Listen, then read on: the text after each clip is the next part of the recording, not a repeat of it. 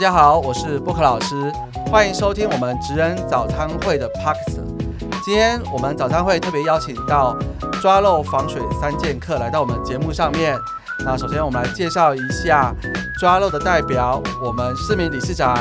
大家好，我是市民。还有我们仪器检测的雷克斯。大家好，我是雷克斯。今天找到你的好工具了吗？还有我们的防水的易仓。防水做好就不用怕漏水。大家好，我是易仓。在今天的节目里面，我想跟大家去分享好多有关于抓漏跟防水的鬼故事。鬼故事 真的是好多的故事，因为其实很多时候问题的产生不见得在技术或是呃功法上，其实很多时候都是跟人有关啦。好，大家也是大量跟人有沟通的，所以今天呢，我们的故事比较重口味一点。待会一开始我们可能会讲到一些，比如说跟蟑螂为伍还是泼粪的故事，那里面还有一些可能满屋长香菇啊，或者是哎可能脑袋进水才会出现的一些状况。那当然还有哇，不知道跑了十几次以后才发现，原来啊那个问题根本就不在这一户，它实际在遥远的那一方。就像之前我们听过那个隔音的问题嘛，不见得噪音来源在你正上方，可能还隔了好几层才会出现。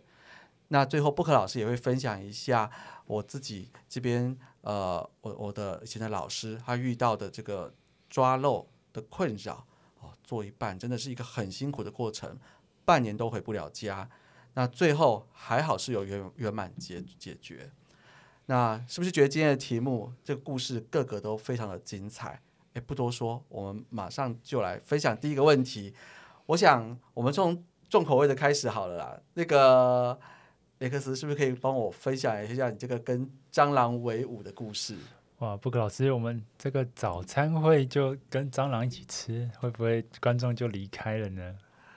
呃，是可能会有点消化不良啦，但是这个一开始要吸引大家的听目光嘛，你才会好好的想要听下去。而且这种经验可不是常常都有人可以跟蟑螂埋在一起的，是不是要来讲一下？哇，那个故事呢？呃，这个是我们在上一集提到，我有去。管道间里面检测嘛，就是我们想要知道水到底从哪边漏下来的，所以那个时候我们一样是采用非破坏的方式，那我们就动用到我们工业用的内视镜放到管道间里面。那不放还好，一放下去，就是我们放到里面，一开始就觉得很奇怪。那个一般的管道间可能就是红砖啊、白砖，干干净净，顶多有点潮湿，就它里面怎么就是有一些黑点啊、脏污？后来发现奇怪，怎么会有触须在那边动？我就因为我那个是可以自动对焦的内视镜，所以好死不死，它就给我自动对焦在蟑螂身上这样，然后蟑螂蟑螂就一直看到我的镜头就开始跑了嘛。然后因为我必须要找那个漏水点，所以我就只好硬着头皮往下看，这样就一看不得了，那个就是我可以控制那个镜头方向，就一就是一左右摆着，发现哇，蟑螂的巢穴里面，因为蟑螂大家都知道，蟑螂可以一直讲蟑螂，感觉真的超恶但就是你知道蟑螂它。可以在很小很小的地方，所以就是两片两块红砖之间，大概目测应该超过就几十只蟑螂吧。后来我就硬着头皮，就是把它努力的看完后，嗯，在收线材的时候，就发现哎奇怪，抬头一看，就有好几只在我的头顶上面，然后真的吓死了。大概这个是现在想到都觉得头皮发麻。那你有没有有没有后悔的科技那个技术太好，可以自动对焦？那个蟑螂有跟你自动对焦到你的镜头前面跟你比耶吗？我那时候那个胡须会动。那时候打电话给我们的市民理事长，他是说哇，那个说不定就是那个蟑螂把水给带出来，所以才会漏水，叫我把蟑螂抓起来就止住漏水。那你要抓到什么时候？听起来量很多哎，蟑螂窝哎，真的超恶的。那请问一下市民理事长，为什么你会给他这样的指示？就要去抓蟑螂，我也不知道。我想说，哎，我们是去抓漏水，怎么不小心就用内视镜破坏了蟑螂的家庭，打扰他们可能在管子内洗澡，导致漏水这样子。对啊，也是因为蟑螂的关系，你不能这样讲。但就是后来那个案子，我总共去了大概三次吧，前面两次都花了两个小时。在我一直有我我我是蟑螂观察学会的这样。一直在想，蟑螂在哪边？这样要要避开它。就后来前面两次都没有很，就是大概只抓出两三个点，那没有抓出主要的。结果因为我们的市民理事长完全不怕蟑螂，他可以徒手抓它，所以他一到现场大概只花了五分钟吧，就马上就看到该看的地方了。那那边也是非常多蟑螂，关键就是看到蟑螂就是呼叫那个你这样出马去抓蟑螂这样子。对，我都怀疑他平常不吃饭是都不知道吃什么，大家早餐就吃不下去，好吧？高蛋白，这个这样子不太营养，不不行不行。哎，讲到这个次数啊。我记得那个易昌是不是有一个案子跑了十五、十六次？是啊，分享一下你这个勤劳的过程。那个讲到这个，就是觉得真的很糗，对，因为当初其实，呃，应该说跟着我干爹做二十几年的一个防水抓漏，那时候还是初学者，对，然后在中和的大永街三楼的浴室天花板在漏水，那当然老师傅都会教我们，哎，当然先从排水管在试水喽。从粪呃马桶的粪管来试水咯，从防水层淹水来试水咯。哎，奇怪的，前前后后总共跑了十五六次，怎么找找不出原因这样子，还以为是我们浴室的水蒸气往上往上蒸了上去这样子。对，所以就是前前后跑了十五六次，然后一直想说三楼的漏水一定是四楼的浴室造成的，结果。到最后才发现啊，透过科技抓漏，才发现说，哎，从五楼的管道间会漏到三楼。对，这是一个跑了非常多次的经验。其实还好有这个新的科技辅助哈，不然以前像这种垂直管道间的抓漏，都真的是，比如三楼看到漏水，看到水，要从三楼打到四楼，打到五楼，打到六楼，打到七楼，然后这样层层打上去，都不知道打到什么时候。没错，没错。哦，那还好，现在科技进步以后可以。少跑几趟，可是这样子你会不会觉得有点可惜？没办法健身，多跑几趟，那是很糗的事情，真的是哦，很糗。其实不会啦，这个时代在进步，这是过去的事情了。其实现在根本就是很精准的去找到关节那个关键的点，去把它解决掉。没错。那我们下次就需要开发什么自动抓机蟑螂的机器人？蟑螂又回来了。哎，这样我们好像会一直从我们的开头去讲到这件事情。哎，讲到这件事情啊，不管是跑不完的这个场刊或是检测，哎，是不是视频以上也跟我们讲说他有一个喝不完的汤的故事？啊，是什么汤？这要先讲一下，我们没有要贴这听蟑螂的话题了。没错，刚刚早餐会我们已经听完蟑螂。那我们现在进行到午餐，哦，这跟午餐有关系。那我这个是传统五楼老旧公寓，哦，那我的客户是在二楼。那到的时候呢，我就先询问他说，我们漏水的频率啊，那漏水的大小等等的。那他的厨房天花板会不定时的漏水，那离外墙呢也有好长一段距离，所以我们就先排除外墙。但是在房屋正中间，到底为什么会漏水呢？而且漏水蛮大的。那我就建议他说，我们就上楼上三楼的邻居家看看吧。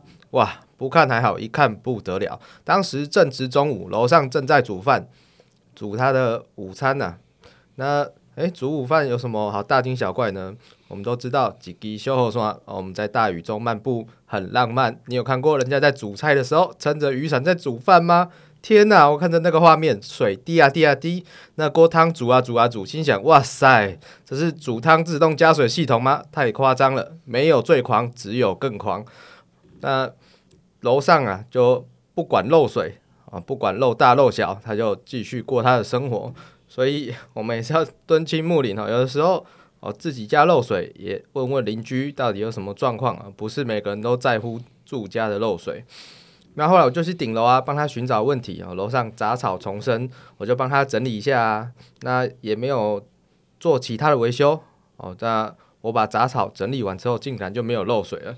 所以呢，整个屋子的结构啊，它呃古老设计不太一样，所以漏水原因百百种。那观众朋友们就要好好爱护你们的环境啊，不然会有煮不完的汤哦。哎，其实讲到这个，我有提到一个地方，我也想问一下哈。我们以前有遇到一个案子，它其实是跟温度差有关的，就是我们完全找不到水从哪里来，但天花板就是会有微微的潮湿，然后久久会滴一点水下来。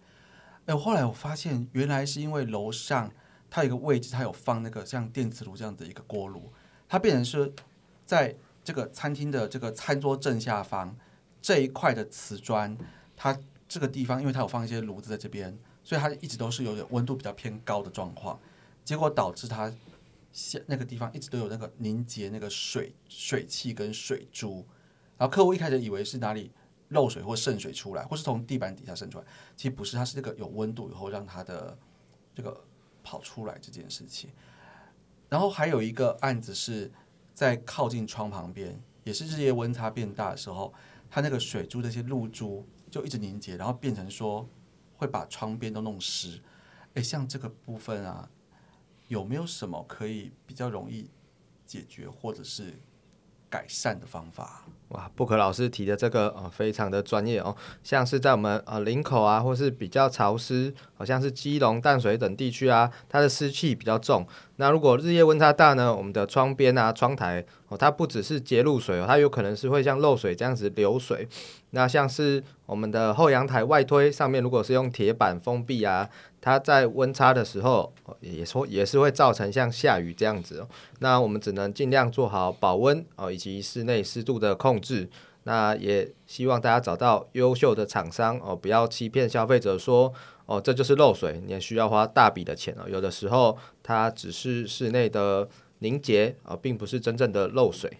诶，对，我觉得理事长这边讲的很好，因为一开始客户他都以为说就是漏水，然后你从那种窗框的边缘去想办法抓漏的时候，你又抓不出来。像早期有时候你就真的是要敲或打，那就变成没坏的东西又被你打坏了，那反而多做了很多。无谓的工作，哎，那这样子，这理事长这边的故事都比较精彩一点，所以跟我们加码讲一下，有没有什么？你刚刚讲到说，好像有个脑袋进水还是什么，像长香菇的故事，可以先跟我们分享一下吗？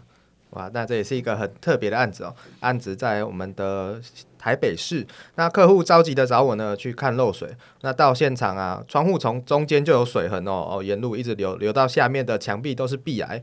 那我就问他漏水的情形啊，那屋主就说，呃，起初下大雨不会漏哦，只有风大的时候才会漏。那后来就问他说，诶，他他问我们说，风灌进来会有噪音，可以解决吗？我就在想说。嗯，那是不是我们窗户的密合度不好？啊，问着问着，哦，越听越不对劲哦。我的老天鹅啊，他说他的窗户都没有在关的，知道随手关灯关门，下雨天就不能随手关关窗吗？那他娓娓的道来啊，他说没有啊，我就想要通风，所以都开着。那他就问我说，那请问怎么处理比较好？那当时空气顿时凝结，这是什么一个氛围啊？一脸尴尬的我都尴尬了。那我就说，那就把窗户关上啊。所以经 经过这个故事，我真的不知道他是家中进水还是脑袋进水。所以大脑其实很好用，有的时候我们可以从生活的一些基本的习惯哦，来避免这些事情发生。哎，那这刚好刚好 Q 到雷克斯啊，你不是还有一个也很精彩的故事要跟大家分享一下？哇，这个相信大家早餐应该吃完了。那我就来分享这个故事。那因为因为我们很常在外面用内视镜来帮人家检测。那那个案子我记得是，它它那个楼层呢是比较低的。那我们都知道低楼层蛮容易会有阻塞的问题嘛。然后它楼上只要冲水，过个可能过两三个月，应该说它过两三个每每过两三个月，它它的马桶就会有粪水溢出来，所以。那个住户受不了，他就请我们拿内视镜去帮他检测，诶，到底是塞在哪边？为什么两三个月通完管，他两三个月之后又又会再塞这样？然后我就好，那你就帮我把马桶拆掉嘛，我就拿内视镜去这样。结果放下去的时候，诶，都顺顺的这样。结果诶，奇怪，我放了大概放了大概十分钟，听到楼上有冲水的声音。那因为我我要放到地下室去，距离蛮远的。听到冲水声，我就觉得很不妙。这样，我这干干净净的线材，奇怪出来，待会不知道发生什么事情。而且我还没有戴手套，这样。后来就，而且那个那个刚好那个浴室比较小一点，我印象中大概可能一平吧，还是一平半。所以我就虽然说最后是很。成功的有看到阻塞的地方，就是在地下室的吊管啊有阻塞物，但是拿出来的时候真的是百般不清。我很想要把线材就留在里面，这样，那就是边拿出来，然后我就要很小心的去去避开那个线材，因为毕竟那个线材它会弹来弹去的嘛，它每弹一次，它就你就会看到它在天空中飞来飞去，所以就哇，那个真的很很刺激。所以回到家之后，哇，整个就脑袋都在想刚刚那个非常精彩的那个画面，这样。对，其实我们总结一句话，这就是个所谓的泼粪的故事，浓缩版，对，终身难忘嘛，对不对？终身难忘。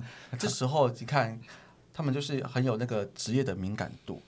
好，在清洁这个空管的时候，听到一些楼上在冲水的声音的时候，就会有这个敏感度，知道要闪远一点。哎，可是你闪远一点的时候，你要记得把客户也带远一点啊。有客户还靠很近的，因为他想要知道到底哪边塞住了，这样。这时候你要表现出你的职业道德感，说：“来，我来站在前面，你站到后面去，这样子，冲着我来就好。就冲着你来就好了。”那客户还觉得说：“哎，这家专业哦，有什么事情会挡在我前面这样子。哇，太好了！专业党史，” 但是挡完以后，他就跟你说：“那我也把你送出去好了。哇，在家当铲屎官这样，啊，在在外面当挡屎。”好啦，我们这边那个我们在录制的左半边呢，这边是属于比较不卫生、泼粪的故事的群组。那个我们一昌已经快要听不下去了，因为一昌不是我们那个泼粪组的，他他是非泼粪组的，他是比较勤快。这个哎，台科大嘛，对不对？台科大毕业的嘛，对不对？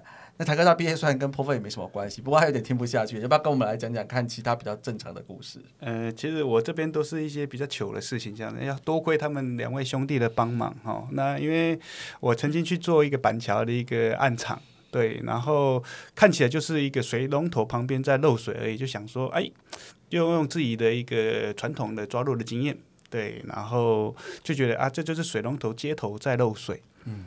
我就跟他报了一个价格一万五，哎，客人马上答应说好，帮我来修理修，因为困扰他很久的漏水问题。就去修啦。结果本来想说施工工期我们有估价单嘛，一一半天到一天最多就要完成。结果那一场搞了快一个月，然后从一个水龙头敲到整间浴室几乎快敲掉，然后最后还找找了两位哦水管就是。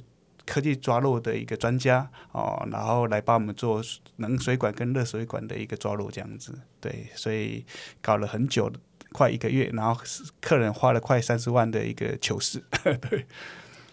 哇，那其实，哎，讲到这个东西，我就觉得要有一个故事一定要讲，因为像你现在是以这个厂商的这个角度来讲嘛，哎，客户对你不错啊，你看你报一万五，然后最后最后可以收了三十几万，难怪人家大家都觉得抓漏是个暴利的行业。哎，没有没有，我们每一个工序都有跟客人做过讨论，然后客人接受，我们才往下一个地方走。我们不是做完之后才去收钱，对。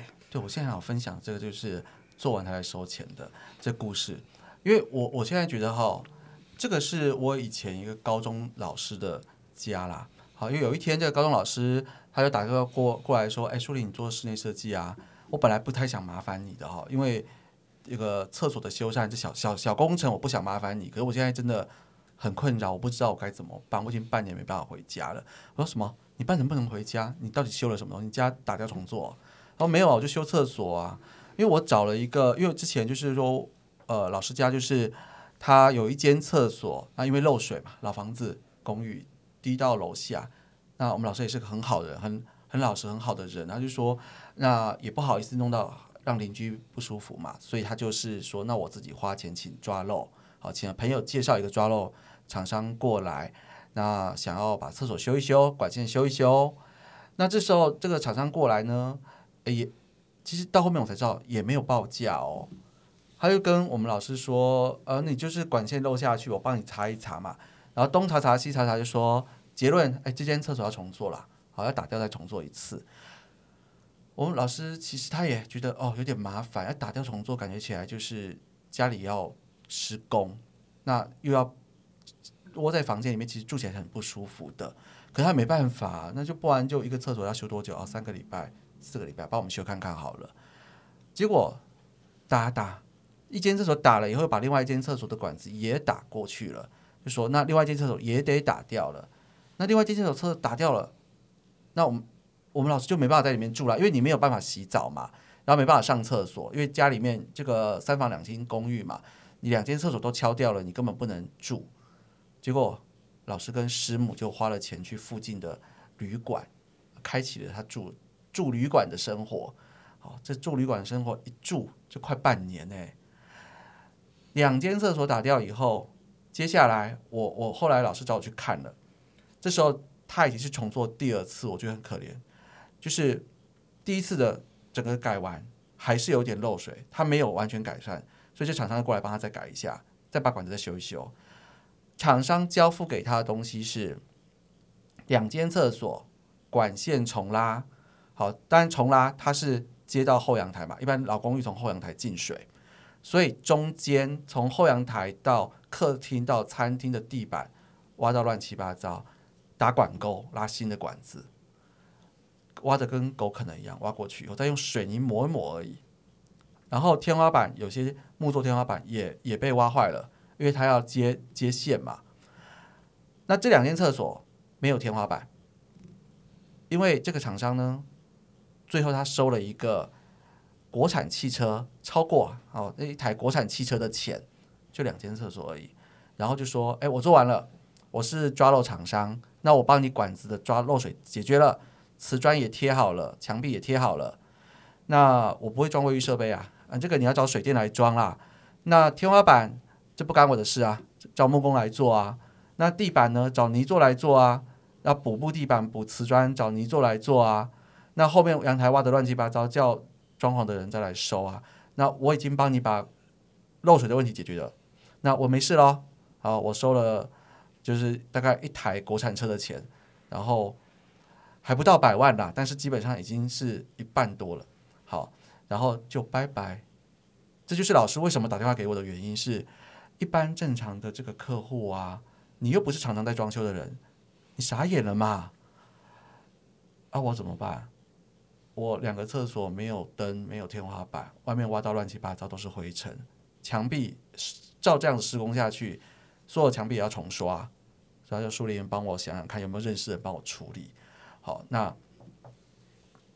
我们这样一看。你知道整个东西为了一间厕所的漏水，然后打掉两间，全部挖的乱七八糟，全部再收回来，要木工再钉天花板，瓷砖再重做。尤其是你水泥抹抹不抹完以后，高低差不同，我又得再挖掉一点东西，再来做其他东西。那后来我们当然是老师就介绍老师就是施工的工班去做处理，但是我们就帮他把各种该怎么做的事情把它讲清楚嘛。好，也告诉他大概时间跟工期。老师听到都快傻眼了，就是如果加上事后还要去修补的这些工程跟时间，第一个经费钱，他就瞬间从国产车可以升级到入门的特斯拉了。好，对啊，真的入门的特斯拉，那个最便宜的那一台特斯拉。老那个布老师其实真的是相见恨晚，因为我们现在科技抓漏都可以做到定点跟定位。是因为我就要讲给你们听的，就是说我们那时候几年前遇到这个状况，我就说。我该说抓漏的厂商有错吗？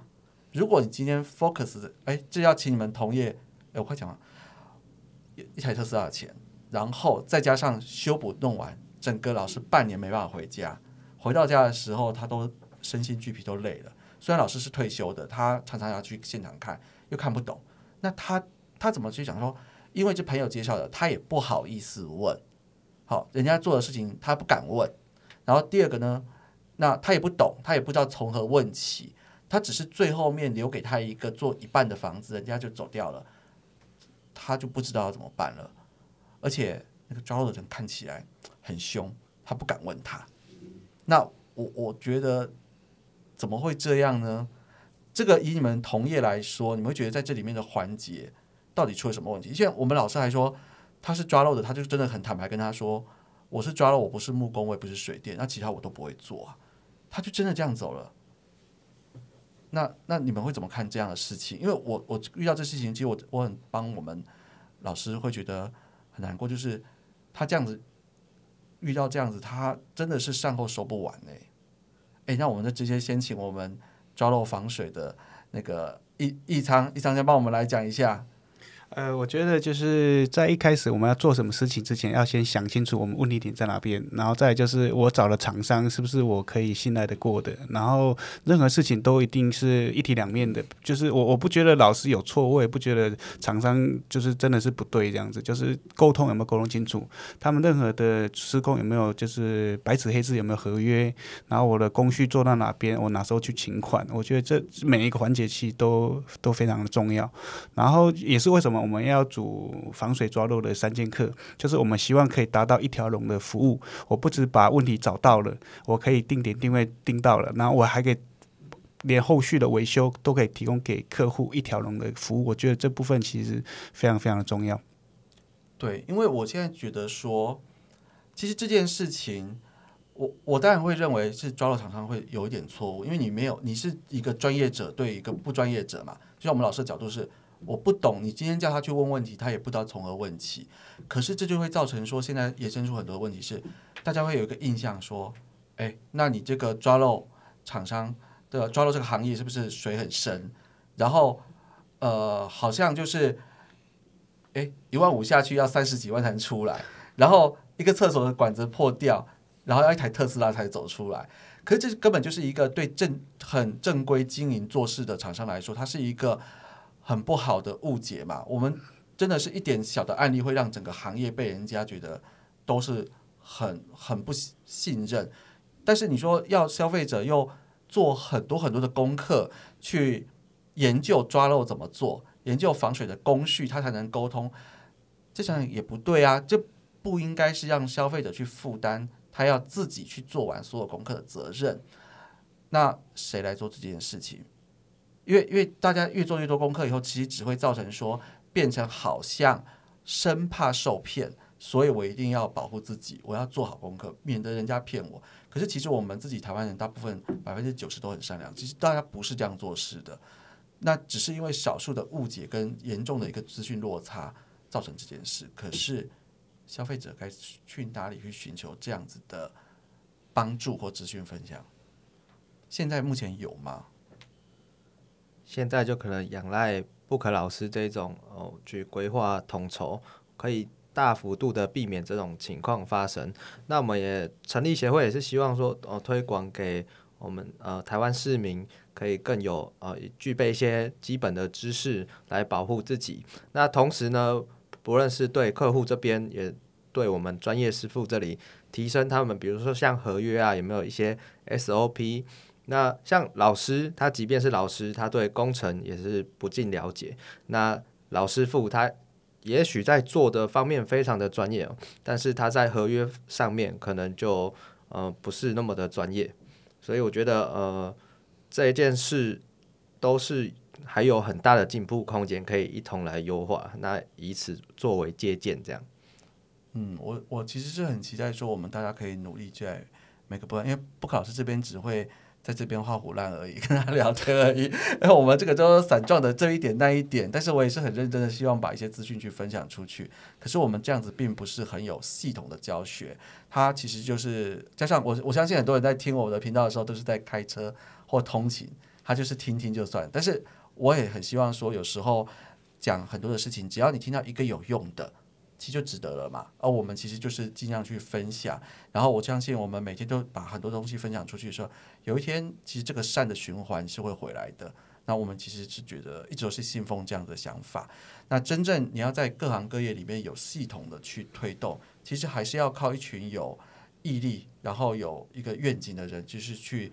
组织像像协会这样子，那把这件事透明化，然后公开化，而且很多时候，我们一个职业的尊严，就是要在于让人家觉得说是有标准、有信任的嘛，这样子大家才会对很多的事情会觉得啊，不是说很好像都只是嘴巴说，是有白纸黑字，是很清楚的去把每一件的规则跟它的这个标准去列出来。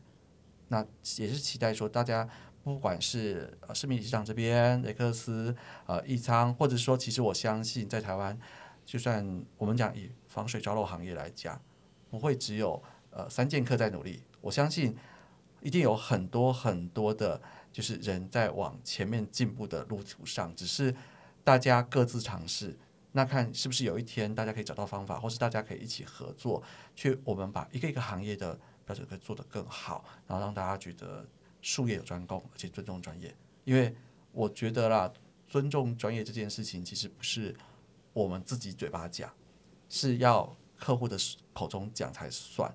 然后自己讲再多都是自己在这边夸自己而已啊。我们也不能有那种专业的傲慢，好像说因为我是专业，我懂，所以我就怎么讲。其实我觉得那是不对的，因为本来就是不懂的人才要找我们来帮忙嘛。而我们也要秉持我们自己的专业去。好好去把事情做好，才能够让所有人去敬重大家尊重到我们每一件做的事情啊。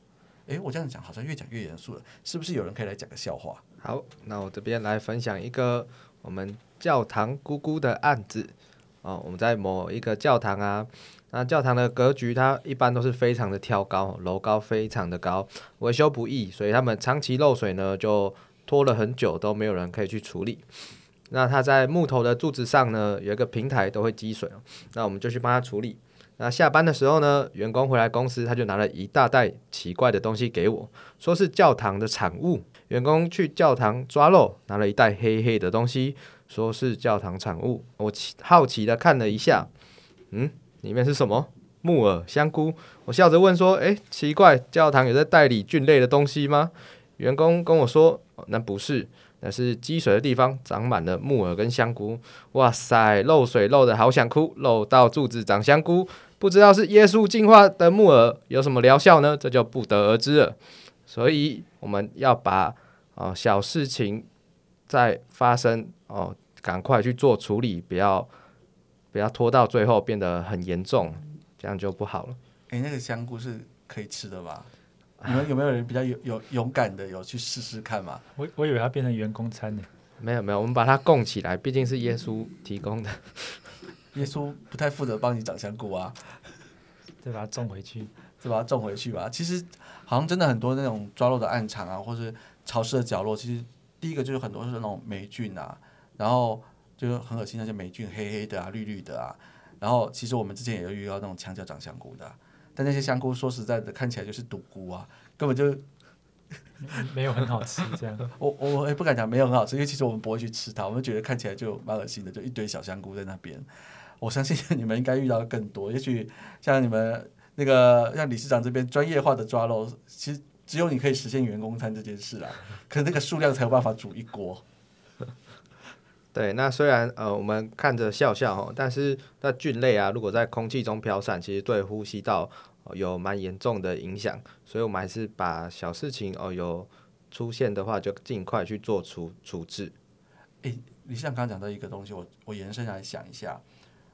那个很多时候这种潮湿环境啊，它的那个气味、好霉味各方面，你们会不会有一些相关的职业病啊？因为其实进去的话，你们有什么防护装备吗？呃，当然就是基本的 3M 的口罩，或者是一些防毒面具的那个口罩，其实有戴真的差很多了，对。口罩是最基本的嘛？对对对。那就像雷克斯要记得以后要记得戴那个穿 手套，还要穿雨衣。手套手套真的很重要。其实手套真的很重要，因为很多时候这些地方你都不知道你会摸到什么东西。那其实免得到时候摸一摸以后皮肤就很容易出现什么问题这样子。那因为我们不只是说要希望把这个标准跟做事的方式去建立起来，其实从业人员啊，我们大家的。很重要的一个团队施工的师傅的伙伴，大家的健康啊，然后怎么样可以做得长长久久，其实是非常重要。因为这件事情其实光是外墙的蜘蛛人就就感受很深嘛。现在应该比较没有蜘蛛人不小心掉下去的事情了吧？以前其实会听说，哎，我觉得那个其实非常危险。现在应该是在这一块应该是比较没有法规，其实蛮严格的，一定要有两个人，对，一定要有两个人哈。因为像现在我们比较直接是装冷气了，像现在大金日历它的施工规范里面就规定，如果说没有去做这个外墙的辅助铁笼，然后做工作带的话，其实他们的师傅都拒绝到外墙去施工，因为搬冷气那个很重嘛，然后如果你出去那一失足，真的是有时候一个人受伤是一个家庭不见哎，那蜘蛛人其实也是一个很辛苦，就是要风吹日晒雨淋在在外面爬的这样子的一个行业。对我，我其实觉得大家的一个工作环境的改善，然后还有呃劳动的条件跟防护，我觉得都都会应该会是大家可能未来协会可以去一起去把它定定出来的。就就是我刚讲了，我们我们是自以为我们一定要当一个很专业的施工团队的时候，不只是对客户的面向，对自己团队的照顾，各方面都把它做好的时候，大家一定会觉得会有很新的一个感觉。但是我觉得，嗯，我们很难得把本来一开始听起来都像是鬼故事的一一集，然后讲的看起来好像越来越严肃在上课了。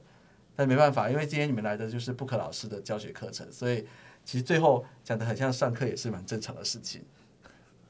哎，最后是不是可以请大家呃跟我们听众朋友讲个几句话？好，就是对未来的这个行业的期许嘛。因为我想这次大家三剑客都是不同的领域。那当然，我们先请一餐好不好？好的，谢谢布克老师。那我们是专门做防水的厂商，那当然就是刚刚提到的防水做好就不用怕漏水。对，那也也让各位观众，就是您在找你的设计师也好，你的公班厂商也好，一定要去审慎去做筛选。那防水做好就不用怕漏水。我是一昌，感谢大家的聆听。然后我们的雷克斯仪器检测。感谢布克老师，大家好，我是雷克斯。今天找到你的好工具了吗？那希望未来我们这个仪器的推广啊，那市场的接受度可以越来越高，让我们在在师傅在第一线在检测漏水的时候，我们可以很精准的就可以确定漏水的原因，那而不会需要敲敲打打，那搞得大家都非常的心累。这样，因为毕竟大家都是希望可以把问题解决，那大家的家里面是可以不漏水的。好，那非常感谢。非常开心，今天可以跟大家分享我们的故事。这样，嗯，非破坏性的检测跟预先可以先检测这件事情真的很重要。那希望大家都以后可以在防患于未未然嘛。好在裂缝小的时候就先找出来，然后慢慢的就不会变成大的裂缝。那是不是我们最后也请我们市民理事长来跟大家讲一下对于这个协会的一个愿景跟未来大家想要达成的目标？好，谢谢布克老师。那我是科技抓漏，科技漏水千千万，赶快来用仪器看。你不知道科技抓漏可以可不行哦。那只要眼界够开阔，漏水没有失败过。那我们希望可以在未来啊持续推动这个仪器的检测，那让抓漏更加精准，而且有效率啊，有它的一套 SOP。那也希望大家。哦，买房都不要漏水，漏水就是漏财，所以希望在未来漏水的事是一件很小的事。对啊，我们也非常感谢防水抓抓漏三节课今天来到布克老师的节目。那我们希望大家以后呢都能够防患于未然，不要再遇到这个令人非常困扰的哦漏水的问题。那如果喜欢我们的节目呢，欢迎记得帮我们追踪，然后。按下这个五颗星的评价哦，还有在底下，如果你有任何想要询问的一些主题啊，都欢迎在底下留言给布克老师，那布克老师会尽量的帮大家去一一答复我所能回答的问题，或者是想听什么新的主题，特别的好，很精彩的都没关系，你写下来我都会想办法帮你达成。那非常感谢大家的收听，那布克老师这个职人早餐会。现在要跟大家说，我们早餐的时间结束喽，那我们就说拜拜啦，拜拜，谢谢布克老师，拜拜，我们下周见。